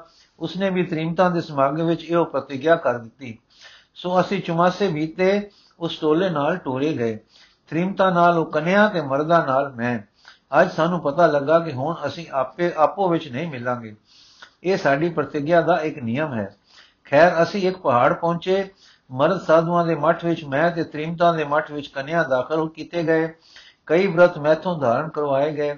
ਫਿਰ ਵਿਦਿਆ ਸ਼ੁਰੂ ਹੋਈ। ਬੜੇ ਬੜੇ ਉਗਰ ਤਪ ਸੰਜਮ ਧਾਰਨ ਕੀਤੇ। ਬੜੇ ਖੇਦ ਝੱਲੇ ਸਤ ਉਪਦੇਸ਼ ਇਹ ਰੋਜ਼ ਮਿਲਦਾ ਸੀ ਕਿ ਅਪਕਰਮ ਅਰਥਾਤ ਪਾਪ ਕਰਮ ਨਹੀਂ ਕਰਨਾ। ਆਤਮਾ ਵਿੱਚ ਬੜੀ ਮਹਿਲ ਇਸ ਤਰ੍ਹਾਂ ਨਿਕਲੇਗੀ ਤੇ ਸਵਚ ਕਰੇਗੀ। ਗੱਲ ਕੀ, ਬ੍ਰਤ ਤੇ ਤਪ ਕਰਦਿਆਂ ਮੇਰੀ ਉਮਰ 20 ਵਰੇ ਦੀ ਹੋ ਗਈ। ਪਰ ਹੁਣ ਕੁਝ ਚਿਰ ਤੋਂ ਮੈਂ ਕੁਝ ਹੋਰ ਗਿਆ, ਹੋ ਗਿਆ ਸਾਂ। ਮੇਰੇ ਵਿੱਚ ਦੇਖਣਾ, ਸੁਣਨਾ, ਖਾਣਾ ਸੁਣਨਾ ਤਾਂ ਪਹਿਲੇ ਪਹਿਲੋਂ ਸਨ, ਪਰ ਹੁਣ ਹੁਣ ਇੱਕ ਹੋਰ ਰਸ। ਇੱਕ ਹੋਰ ਇੱਛਾ ਪ੍ਰਗਟ ਹੋ ਆਈ ਸੀ। ਮੇਰੇ ਸਿੱਖਿਆ ਨੇ ਸਿੱਖਿਆ ਨੇ ਸਿੱਖਿਆ ਮੇਰੇ ਸਿੱਖਿਆਕਾਂ ਨੇ ਦੱਸਿਆ, ਇਹ ਕਾਮ ਹੈ ਤੇ ਇਹ ਵੈਰੀ ਹੈ। ਇਸ ਨੂੰ ਮਾਰਨਾ ਪਰਮ ਧਰਮ ਹੈ। ਜੋ ਜੋ ਸਾਧਨ ਉਹਨਾਂ ਦੱਸੇ ਮੈਂ ਕੀਤੇ। ਚੰਦਰਾਇਣ ਵਰਤ ਮੈਂ ਕਈ ਵੇਰ ਕੀਤੇ। ਇੱਕ ਤੋਲਾ ਬਦਾਮ ਰੋਗਨ ਰੋਜ਼ ਪਰ ਮੈਂ ਕਈ ਕਈ ਦਿਨ ਲੰਗਾਏ ਪਰ ਇਹ ਸਾਰੇ ਸੰਜਮ ਵਿੱਚ ਮੈਨੂੰ ਉਹ ਕਨਿਆ ਮੇਰੀ ਬਾਲ ਸਿਖਾਈ ਭੁੱਲੀ ਨਹੀਂ। ਕਦੇ ਕਦੇ ਯਾਦ ਆਇਆ ਕਰੇ। ਜਦ ਮੈਂ ਇਹ ਗੱਲ ਸਾਧੂਆਂ ਨੂੰ ਦੱਸਾਂ ਤਦ ਮੈਥੋਂ ਕਠਨ ਤਤਖਿਆ ਹੋਰ ਕਰਵਾਈ ਜਾਏ ਤੇ ਫਾਕੇ ਦਿੱਤੇ ਜਾਣ। ਇੱਕ ਵੇਰ ਮੈਂ ਮਨ ਵਿੱਚ ਪੱਤੇ ਫਲ ਆਦ ਲੈਣ ਗਿਆ ਤੇ ਉਹ ਕਨਿਆ ਵੀ ਉਸ ਬਨ ਉੱਤੇ ਬਨ, ਉਹ ਕੁਝ ਲੈ ਰਹੀ ਸੀ। ਅਚਾਨਕ ਅਸੀਂ ਆਮੋ ਸਾਹਮਣੇ ਹੋਏ। ਆਮੋ ਸਾਹਮਣੇ ਕੀ ਹੋਏ? ਬਿਜਲੀ ਪਈ, ਦੁਵੱਲੀ ਬਜਕ ਰਹਿ ਗਏ, ਦੁਵੱਲੀ ਖਿੱਚ ਪਈ। ਬੇਸੋਚੇ ਬੇਜਾਣੇ ਬੇਖਿਆਲੇ ਅਸੀਂ ਆਪੋ ਵਿੱਚ ਗੱਲੀ ਲੱਗ ਪਏ। ਤੇ ਆਪਣੇ ਦੁੱਖ ਸੁੱਖ ਦਰਦ ਕਹਿੰਦੇ ਸੁਣਦੇ ਰਹੇ। ਕਿਤਨਾ ਕਾਲ ਸਾਨੂੰ ਦੁੱਖ ਸੁੱਖ ਲੈਂਦਿਆਂ ਦੇਂਦਿਆਂ ਗੱਲਾਂ ਕਰਦਿਆਂ ਲੰਘ ਗਿਆ, ਇਸ ਤਰ੍ਹਾਂ ਗੱਲ ਕਰਦਿਆਂ ਨੇ ਸਾਨੂੰ ਮਠ ਦੀ ਸਾਧਨੀ ਨੇ ਹੋਸ਼ ਵਿੱਚ ਲਿਆਂਦਾ, ਜੋ ਸਾਨੂੰ ਪਤਾ ਨਹੀਂ ਕਦ ਦੀ ਆਈ ਤੇ ਤੱਕਦੀ ਰਹੀ ਸੀ। ਇਸ ਦੀਆਂ ਅੱਖਾਂ ਲਹੂ ਭਰੀਆਂ ਸਨ। ਇਸ ਦਾ ਕ੍ਰੋਧ ਦਰਿਆ ਦੀ ਕਾਂਗ ਸੀ। ਇਸ ਦੀ ਡਾਂਟ ਬਿਜਲੀ ਦੀ ਕੜਕ ਸੀ। ਇਸ ਨੇ ਕਿਹਾ, ਤੁਸੀਂ ਪਾਪੀ ਹੋ। ਮੈਂ ਚਰਨ ਫੜ ਕੇ ਕਿਹਾ, ਮੈਨੂੰ ਪਾਪ ਦੀ ਕੋਈ ਖਬਰ ਨਹੀਂ। ਅਸੀਂ ਬਾਲ ਸਕਾਈ ਇਕੱਠੇ ਖੇਡਦੇ ਹੁੰਦੇ ਸਾਂ। ਬਰਸਾਂ ਬਾਅਦ ਮਿਲੇ ਹਾਂ ਤੇ ਬੇਵਸੇ ਮਿਲੇ ਹਾਂ ਤੇ ਪਰਸਪਰ ਗੱਲਾਂ ਬਾਤਾਂ ਕੀਤੀਆਂ ਹਨ। ਹੋਰ ਸਾਨੂੰ ਕੁਝ ਪਤਾ ਨਹੀਂ। ਉਹ ਵਿਖਿਓ ਮਾਈ ਕਹਿਣ ਲੱਗੀ, ਤੁਸੀਂ ਹੋਰ ਪਾਪੀ ਹੋ। ਪਾਪ ਕਰਕੇ ਸਿੱਖਿਆ ਦਾਤੀ ਨਾਲ ਝਗੜਦੇ ਹੋ। ਗੱਲ ਕੀ ਅਸੀਂ ਆਪਣੇ ਮਠ ਗਏ? ਕਾਕੀ ਦਾ ਮੈਨੂੰ ਪਤਾ ਨਹੀਂ ਕੀ ਹਾਲ ਹੋਇਆ, ਪਰ ਜੋ ਮੇਰੇ ਨਾਲ ਹੋਈ, ਸੋ ਮੈਂ ਕੀ ਦੱਸਾਂ? ਬੜੇ ਬੜੇ ਕਠਨ ਤਪ ਦਿੱਤੇ ਗਏ। ਫਿਰ ਸਾਰੇ ਸਾਧੂਆਂ ਦੀ ਸੇਵਾ, ਚੰਦਰਾਇਣ, ਬ੍ਰਤ, ਕਈ ਰਾਤਾਂ ਦੇ ਜਾਗੇ ਆਦ ਕਈ ਕੰਮ ਹੋਏ, ਪਰ ਫਿਰ ਵੀ ਮੇਰਾ ਨਾਮ ਪਾਪੀ ਹੈ, ਹੋ ਗਿਆ। ਸਾਡੇ ਮਠ ਦੇ ਵੱਡੇ ਹੰਸ ਨਾਮ ਦੇ ਸਾਧੂ ਸਨ, ਜੋ ਪਹਿਲਾਂ ਕਦੇ ਬੜੇ ਕਵੀ ਤੇ ਚਿੱਤਰਕਾਰ ਹੁੰਦੇ ਸਨ, ਪਰ ਫਿਰ ਸਾਧੂ ਹੋ ਕੇ ਉਗਰ ਤਪ ਕਰਦੇ ਮਠ ਦੇ ਸ਼੍ਰੋਮਣੀ ਹੋ ਗਏ। ਉਹਨਾਂ ਨੇ ਮੈਨੂੰ, ਉਹਨਾਂ ਨੇ ਮੈਂ ਮੈਂ, ਉਹਨਾਂ ਨੂੰ ਮੈਂ ਕਿਹਾ ਕਿ ਕੋਈ ਉਪਾਅ ਦੱਸੋ ਜੋ ਮੈਂ ਪਾਪੀ ਨਾ ਰਹਾ। ਕਿਵੇਂ ਤੁਸੀਂ ਸਾਰੇ ਮੈਨੂੰ ਕਹੋ ਕਿ ਤੂੰ ਹੁਣ ਪਾਪੀ ਨਹੀਂ ਰਿਹਾ? ਇਹਨਾਂ ਨੂੰ ਪਤਾ ਸੀ ਕਿ ਮੈਂ ਪਾਪ ਤੋਂ ਅਜਾਣ ਹਾਂ। ਅਸਲ ਵਿੱਚ ਮੈਂ ਇਨਾ ਹੀ ਇਨਾ ਹੀ ਪਾਪੀ ਸਾਂ ਕਿ ਕੰਨਿਆ ਨੂੰ, ਜਿਸ ਨੂੰ ਮੈਂ ਬਾਲ ਅਵਸਥਾ ਦੀ ਸਹੇਲੀ ਜਾਂ ਸਾਥਣ ਸਮਝ ਕੇ ਪਿਆਰ ਕਰਦਾ ਸਾਂ, ਚਿਰਾਂ ਪਿੱਛੋਂ ਦੇਖ ਕੇ ਪਿਆਰ ਦੇ ਭਾਵ ਵਿੱਚ ਗਿਆ ਤੇ ਕੁਝ ਦੇਰ ਗੱਲਾਂ ਕਰਦਾ ਰਿਹਾ ਸਾਂ। ਤੇ ਗੱਲਾਂ ਹੀ ਕੀਤੀਆਂ, ਹੋਰ ਕੋਈ ਭੁੱਲ ਸਾਥੋਂ ਨਹੀਂ ਸੀ ਹੋਈ। ਹੰਸ ਨੇ ਮੈਨੂੰ ਕਿਹਾ, ਮੈਂ ਜਾਣਦਾ ਹਾਂ, ਤੂੰ ਪਾਪ ਕੋਈ ਨਹੀਂ ਕੀਤਾ। ਤੂੰ ਉਸ ਨਾਲ ਇੱਕ ਪੁਰਾਣੇ ਜਾਣੂ ਵਾਂਗ ਕੇਵਲ ਗੱਲਾਂ ਬਾਤਾਂ ਕੀਤੀਆਂ ਹਨ। ਪਰ ਇਸਤਰੀ ਨਾਲ, ਰੁਚੀ ਨਾਲ ਗੱਲਾਂ ਕਰਨ ਵਿੱਚ ਬ੍ਰਿਤੀ ਵਿੱਚ ਨਿਰਮਲਤਾ ਨਹੀਂ ਰਹਿੰਦੀ। ਸੋ ਤੇਰਾ ਉਹ ਬ੍ਰਤ ਭੰਗ ਹੋਇਆ ਹੈ। ਮੈਂ ਕਿਹਾ, ਇਹ ਪਾਪ ਕਿਸ ਤਰ੍ਹਾਂ ਮਿਟੇ? ਕਹਿਣ ਲੱਗੇ, ਜਾਂ ਤਾਂ ਅੱਖਾਂ ਮਰ ਮਿਟਣ ਜਾਂ 12 ਬਰਸ ਹੋਰ ਤਪ ਕਰ ਤੇ ਬ੍ਰਤ ਰੱਖਦਾ ਰਹੋ। ਸੋ ਮੈਂ ਸੋਚੀ ਪੈਦਾ, ਪੈਂਦਾ ਗਿਆ। ਪਹਿਲੇ ਜੋਸ਼ ਵਿੱਚ ਤਾਂ ਮੈਂ ਅੱਖਾਂ ਕੱਢਣ ਨੂੰ ਤਿਆਰ ਹੋ ਗਿਆ, ਪਰ ਫਿਰ ਅੰਦਰਲੇ ਨੇ ਨਾ ਮੰਨਿਆ। ਤਦੋਂ ਮੈਂ 12 ਬਰਸ ਦੇ ਤਪ ਦੀ ਆਗਿਆ ਲੈ ਕੇ ਚੋਰੀ ਟੁਰ ਆਇਆ। ਮੈਂ ਆਪਣੇ ਮਤ ਦੇ ਬੜੇ ਬੜੇ ਟਿਕਾਣੇ ਗਿਆ ਬੜੇ ਬੜੇ ਤਪੀਸਰਾਂ ਨੂੰ ਮਿਲਿਆ। ਸਭ ਨੇ ਕਿਹਾ, ਤੂੰ ਪਵਿੱਤਰ ਨਹੀਂ ਰਿਹਾ, ਤੂੰ ਪ੍ਰਣ ਭੰਗ ਕਿਉਂ ਕੀਤਾ? ਤੂੰ ਇਸਤੇ ਨਾਲ ਪਿਆਰ ਭਾਵ ਵਿੱਚ ਗੱਲਾਂ ਕਿਉਂ ਕੀਤੀਆਂ? ਸੋ ਮੈਂ ਘੁੰਮਦਾ ਆਪਣੇ ਤਪ ਦੇ ਗਵਾਚਣ ਪਰ ਰੋਂਦਾ, ਬੰਨੀ ਪਹਾੜੀ ਰੁਲਦਾ, ਇੱਥੇ ਆਇਆ 6 ਕੁ ਮਹੀਨੇ ਤੋਂ ਗੁਫਾ ਵਿੱਚ ਪਿਆ ਹਾਂ। ਪਹਿਲਾ ਮੇਰਾ ਸੰਕਲਪ ਸੀ ਕਿ ਕਿਸੇ ਬ੍ਰਿਛ ਦੇ ਚੜ ਕੇ ਛਾਲ ਮਾਰ ਕੇ ਇਸ ਦੇਹ ਦਾ ਅੰਤ ਕਰਾਂ, ਕਿਉਂਕਿ ਮੈਨੂੰ ਮੇਰੇ ਇੱਕ ਮਤ ਦੇ ਨੇ ਦੱਸਿਆ ਸੀ ਕਿ 12 ਬਰਸ ਤਪ ਦੇ ਬਾਅਦ ਐਸਾ ਕਰ ਲੈਣਾ ਕਲਿਆਣਕਾਰੀ ਹੁੰਦਾ ਹੈ। ਮੇਰੇ ਘਰ ਛੱਡਣ ਤੋਂ ਅੱਜ ਤੱਕ ਮੈਂ ਗਿਣਿਆ ਤਾਂ 12 ਬਰਸ ਤੋਂ ਵਧੇਕ ਲੰਘ ਚੁੱਕੇ ਸਨ। ਪਰ ਦਰਖਤ ਉੱਤੇ ਚੜਨ ਦਾ ਬਲ ਨਹੀਂ ਸੀ ਰਿਹਾ। ਪਰ ਸੱਚ ਇਹ ਹੈ ਕਿ ਇਹਨੇ ਇੱਕ ਨਿਰਬਲ ਤੇ ਦੁਖੀ ਹੋ ਕੇ ਵੀ ਮਰਨੇ ਨੂੰ ਚਿਤ ਨਹੀਂ ਸੀ ਕਰਦਾ। ਅਸਲ ਵਿੱਚ ਮੈਂ ਇੱਥੇ ਸ੍ਰੀ ਗੁਰੂ ਜੀ ਦਾ ਜਸ ਸੁਣ ਕੇ ਆਇਆ ਸਾਂ, ਪਰ ਸ਼ਰਮ ਕਰਕੇ ਹਾਜ਼ਰ ਨਹੀਂ ਹੋਇਆ ਕਿ ਮੈਂ ਪਾਪੀ ਹਾਂ। ਅੱਜ ਪਤਾ ਨਹੀਂ ਮੇਰੇ ਤੇ ਮਿਹਰ ਕਿਉਂ ਹੋਈ। ਮੈਨੂੰ ਬੁਲਾ ਕੇ ਆਪ ਦਾ ਹੁਕਮ ਹੋ ਗਿਆ ਹੈ ਕਿ ਮੈਂ ਪਾਪੀ ਨਹੀਂ, ਮੈਂ ਖੁਸ਼ ਹਾਂ, ਪਰ ਅਜੇ ਅੰਗ ਕੰਬਦੇ ਪਏ ਹਨ। ਸਤਗੁਰ ਬੋਲੇ, ਇਹ ਹੈ ਹੰਸ ਜੀ, ਹੰਸ ਦੀ ਰਚੀ ਹੋਈ ਪ੍ਰਤੱਖ ਮੂਰਤ। ਕਾਗਜ਼ਾਂ, ਕੱਪੜਿਆਂ ਤੇ ਸੂਰਜ ਨਿਰਮਲ ਮੂਰਤ ਬਣਾਉਂਦਾ ਹੈ, ਪਰ ਸਾਈਂ ਦੇ ਰਚੇ ਤਖਤੇ ਦਿਲਾਂ ਉੱਤੇ ਪਾਪੀ ਮੂਰਤ ਰਚਦਾ ਹੈ। ਸੈਨਾਪਤ, ਦੇਖ, ਇਹ ਮੂਰਤ ਖਿਮਾ ਨਾਲ ਰਚੀ ਗਈ ਹੈ। ਕੀੜੇ, ਮਕੋੜਿਆਂ ਤੇ ਦਇਆ ਪਾਲੀ ਅਵਧੀ ਕੀਤੀ, ਪਰ ਇਨਸਾਨ ਕਿਸ ਹਾਲ ਪਹੁੰਚਾਏ ਤੂੰ ਆਪ ਦੇਖ ਲੈ।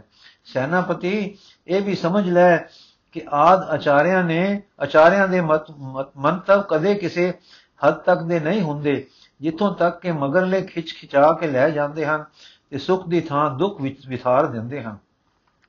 ਇਹ ਸੁਣਦੇ ਹੀ ਹੰਸ ਕੰਮ ਗਿਆ। ਹੈ, ਮੇਰੇ ਉਪਦੇਸ਼ ਨੇ ਇਤਨਾ ਕਸ਼ਟ ਪੈਦਾ ਕੀਤਾ ਹੈ, ਦਿਲ ਦਰਵਿਆ ਤੇ ਉਸ ਤਪੀ ਦੀ ਪੈਰੀ ਆ ਡੱਠਾ। ਕਹਿਣ ਲੱਗਾ, ਮੈਨੂੰ ਹੁਣ ਸਮਝ ਆਈ ਹੈ, ਮੈਂ ਖਿਮਾਹੀਨ ਹਾਂ। ਤੂੰ ਪਾਪੀ ਨਹੀਂ, ਮੈਂ ਪਾਪੀ ਹਾਂ। ਤੂੰ ਮੈਨੂੰ ਬਖਸ਼ ਤੇ ਬਖਸ਼ਵਾ ਦੇ।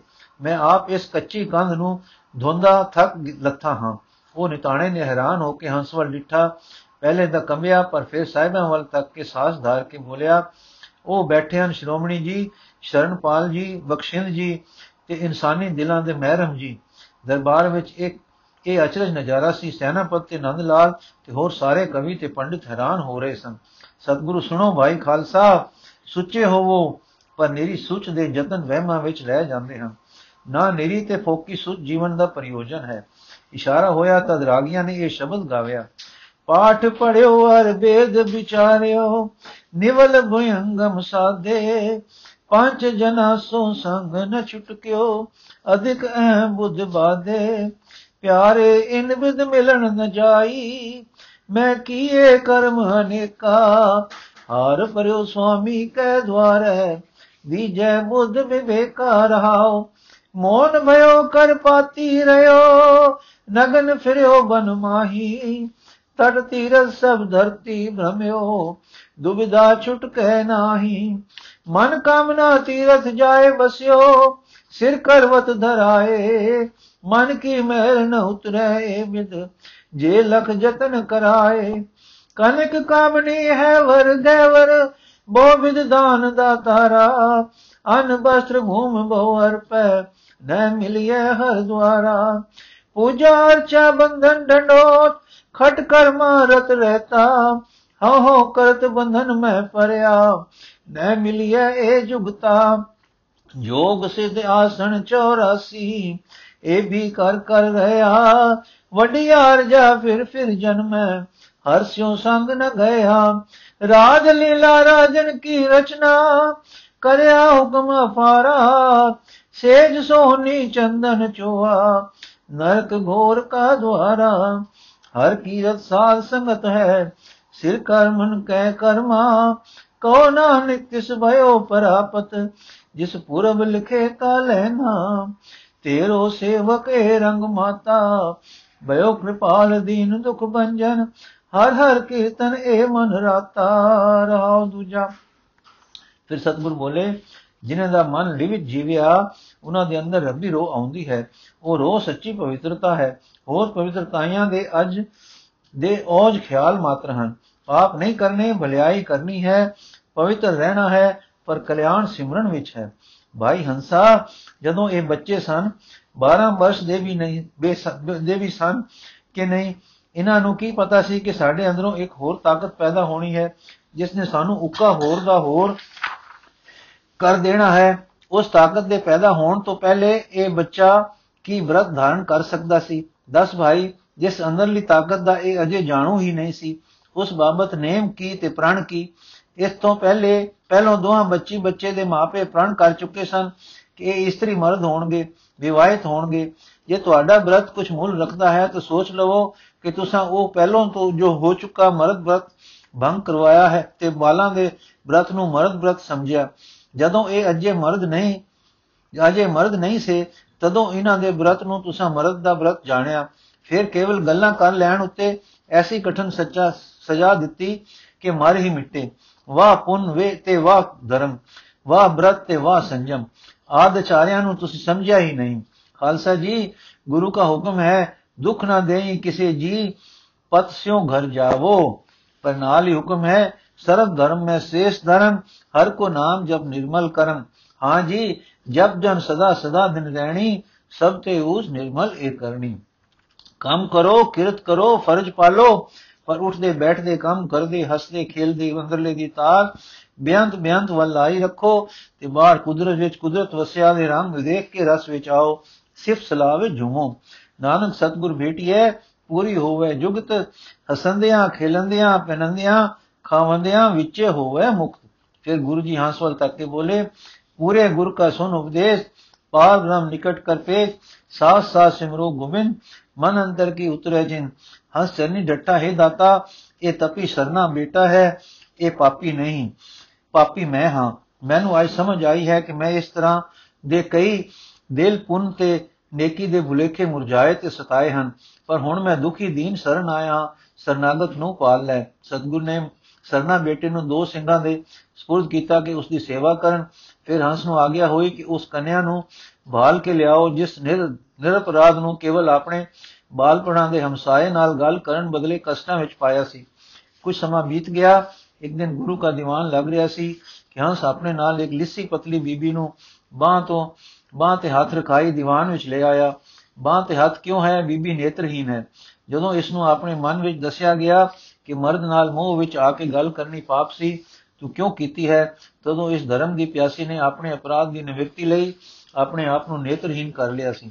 ਸਤਗੁਰ ਨੇ ਕਾਕੀ ਦਾ ਸਵਾਗਤ ਕੀਤਾ ਤੇ ਆਖਿਆ ਅੰਦੇ ਇਹ ਨਾ ਆਖਿਆਨ ਜਿਨ ਮੁਖ ਲੋਇਣ ਨਾਏ ਅੰਦੇ ਸਹੀ ਨਾਨਕਾ ਖਸਮੋ ਗੁੱਥੇ ਜਾਏ ਸੂਰੇ ਦਾਤੇ ਨੇ ਸਿਰ ਤੇ ਪਿਆਰ ਦਿੱਤਾ, ਆਪਣਾ ਆਦਰਸ਼ ਸਮਝਾਇਆ।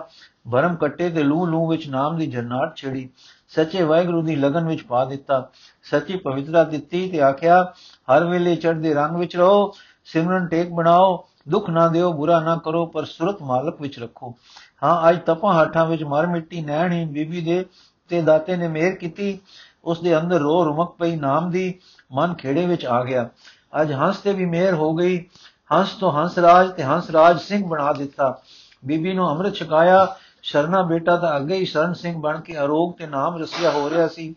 ਉਸ ਨੂੰ ਬੁਲਾਇਆ ਤੇ ਕਿਹਾ, ਜੇ ਜੋ ਬ੍ਰਤ ਪਾਲਣੇ ਹਨ, ਤਾਂ ਸੱਚਾ ਧਰਮ ਤੇ ਸੱਚਾ ਪਿਆਰ ਇਹ ਹੈ ਕਿ ਆਪਣੇ ਮਾਤਾ ਪਿਤਾ ਦੇ ਪ੍ਰਾਣ ਨੂੰ ਪਾਲੋ, ਮਰਦਾਂ ਦੇ ਸੁਖਨ ਪੂਰੇ ਕਰੋ। ਸੱਚਾ ਪਿਆਰ ਇਹ ਹੈ ਕਿ ਕਰੂਪ ਹੋ ਗਈ, ਨੈਣਹੀਣ, ਪਿੰਜਰ ਬਣ ਗਈ, ਨਿਮਾਣੀ ਤੇ ਰਖਿਅਕ ਤੇ ਸੁਖਦਾਈ ਬਣੋ। ਜਗਤ ਤੋਂ ਨਿਰਭੈ ਹੋ ਜਾਓ, ਵਿਪਤ ਕਾਲ ਦੇ ਮਿੱਤਰ ਬਣ ਕੇ ਦਿਖਾਓ। ਇਹਦੀ ਬਾਹ ਫੜ ਕੇ ਰੱਬ ਦੇ ਰਸਤੇ ਟੁਰੋ ਤੇ ਟੋਰੋ। ਉਸ ਨਿਮਾਣੀ ਨੇਤਰਹੀਣ ਬੀਬੀ ਨਾਲ ਖਿਮਾ ਦੇ ਰੂਪ ਸਤਗੁਰ ਦੀ ਆਗਿਆ ਨਾਲ ਸਰਨ ਸਿੰਘ ਦਾ ਵਿਆਹ ਕੀਤਾ ਗਿਆ। ਉਸ ਨਿਮਾਣੀ ਨੂੰ ਜਿਸ ਨੂੰ ਕੋਈ ਨਾ ਕਬੂਲੇ, ਇੱਕ ਪਿਆਰ ਵਾਲਾ ਆਸਰਾ ਦਿੱਤਾ ਗਿਆ। ਦੋਵੇਂ ਜਣੇ ਵਾਹਿਗੁਰੂ ਦੇ ਪ੍ਰੇਮੀ ਤੇ ਸਤਗੁਰ ਦੇ ਪਿਆਰੇ ਹੋਏ। ਸਤਗੁਰਾਂ ਨੇ ਦੋਹਾਂ ਨੂੰ ਗ੍ਰਸ ਨਿਰਮਾਣ ਦਾ ਮਾਰਗ ਦਾਨ ਕੀਤਾ। ਵਾਹ ਬਖਸ਼ਿੰਦ ਮਹਿਰਮਾ ਇਹ ਇਨਸਾਨ ਦੇ ਦਿਲੀ ਨਿਯਮਾਂ ਨੂੰ ਤੇ ਅੰਦਰਲੇ ਅਸਲੇ ਨੂੰ ਸਮਝਣ ਵਾਲੇ ਮਹਿਰਮਾ, ਜਗਤ ਦੀਆਂ ਭੁੱਲਾਂ ਤੂੰ ਹੋ ਆ ਕੇ ਕੱਢੀਆਂ। ਤੂੰ ਹੋ ਆਦਮੀ ਤੇ ਤੀਵੀ ਨੂੰ, ਇਨਸਾਨ ਨੂੰ ਪਵਿੱਤਰ ਆਖਿਆ। ਗ੍ਰਸ ਵਿੱਚੋਂ ਵਿਖ ਤੂੰ ਹੋ ਕੱਢੀ। ਗ੍ਰਸਤ ਨੂੰ ਤੂੰ ਹੋ ਪਿਆਰ ਕੀਤਾ ਤੇ ਗ੍ਰਸਤ ਵਿੱਚ ਰੱਬ ਨੂੰ ਮਿਲਾਇਆ। ਕਿਰਤੀ, ਧਰਮੀ ਤੇ ਰੂਹਾਨੀ ਬੰਦੇ ਤੂੰ ਪੈਦਾ ਕੀਤੇ। ਧਰਮੀ, ਉਤਸ਼ਾਹੀ, ਵੀਰ ਮਹਾਬਲੀ ਖੁੱਲੇ ਦਿਲ, ਖਿੜੇ ਮੱਥੇ, ਦਿਲੋਂ ਸਾਈਂ ਜੁੜੇ ਨੈਣੋ ਕੁਦਰਤ ਮਿਲੇ, ਰਸਿਕ ਤੇ ਵਿਰਾਗੀ, ਪੂਰੇ ਮਰਦ। ਸੁੱਚੇ ਮਰਦ, ਸੱਚੇ ਮਰਦ ਤੂੰ ਰਚ ਕੇ ਦਿਖਾਏ, ਤੂੰ ਇਹਨਾਂ ਬੰਦਿਆਂ ਦਾ ਪੰਥ ਸਾਜਿਆ, ਤੂੰ ਧਨ ਹੈ। ਹਾਂ, ਤਿਆਗੀਆਂ, ਅਵਧੂਤਾ, ਸੰਨਿਆਸੀਆਂ, ਤਪੀਆਂ, ਪ੍ਰਤਿਆਂ ਨੂੰ ਸੁਜਤ ਤੂੰ ਦਿੱਤੀ। ਤੂੰ ਹੋ ਜਿਉਂਦੇ ਸਾਧਨ ਬਖਸ਼ੇ ਤੇ ਮੁਰਦੇ ਸਾਧਨਾਂ ਨਾਲ ਮਰ ਰਹੇ, ਬੰਦ ਜਿਵਾਏ ਮਤੇ ਜਿਵਾਏ। ਵਾਹਿਗੁਰੂ ਜੀ ਕਾ ਖਾਲਸਾ, ਵਾਹਿਗੁਰੂ ਜੀ ਕੀ ਫਤਿਹ। ਸਾਖੀ ਸੰਪੂਰਨ ਹੋਈ ਜੀ। ਇਹ ਪਹਿਲਾ ਭਾਗ ਪੁਰਬਾਰਦ ਪੁਰਬਾਰਦ ਸਮਾਪਤ ਹੋਇਆ। ਕੱਲ ਤੋਂ ਅਸੀਂ ਸ਼੍ਰੀ ਕਲਗੀ ਦਾ ਚਮਤਕਾਰ ਜੀ ਦਾ ਉਤਰਾਦ ਉਤਰਾਦ ਭਾਗ, ਦੂਜਾ ਭਾਗ ਪੜਨਾ ਸ਼ੁਰੂ ਕਰਾਂਗੇ ਜੀ। ਵਾਹਿਗੁਰੂ ਜੀ ਕਾ ਖਾਲਸਾ, ਵਾਹਿਗੁਰੂ ਜੀ ਕੀ ਫਤਿਹ।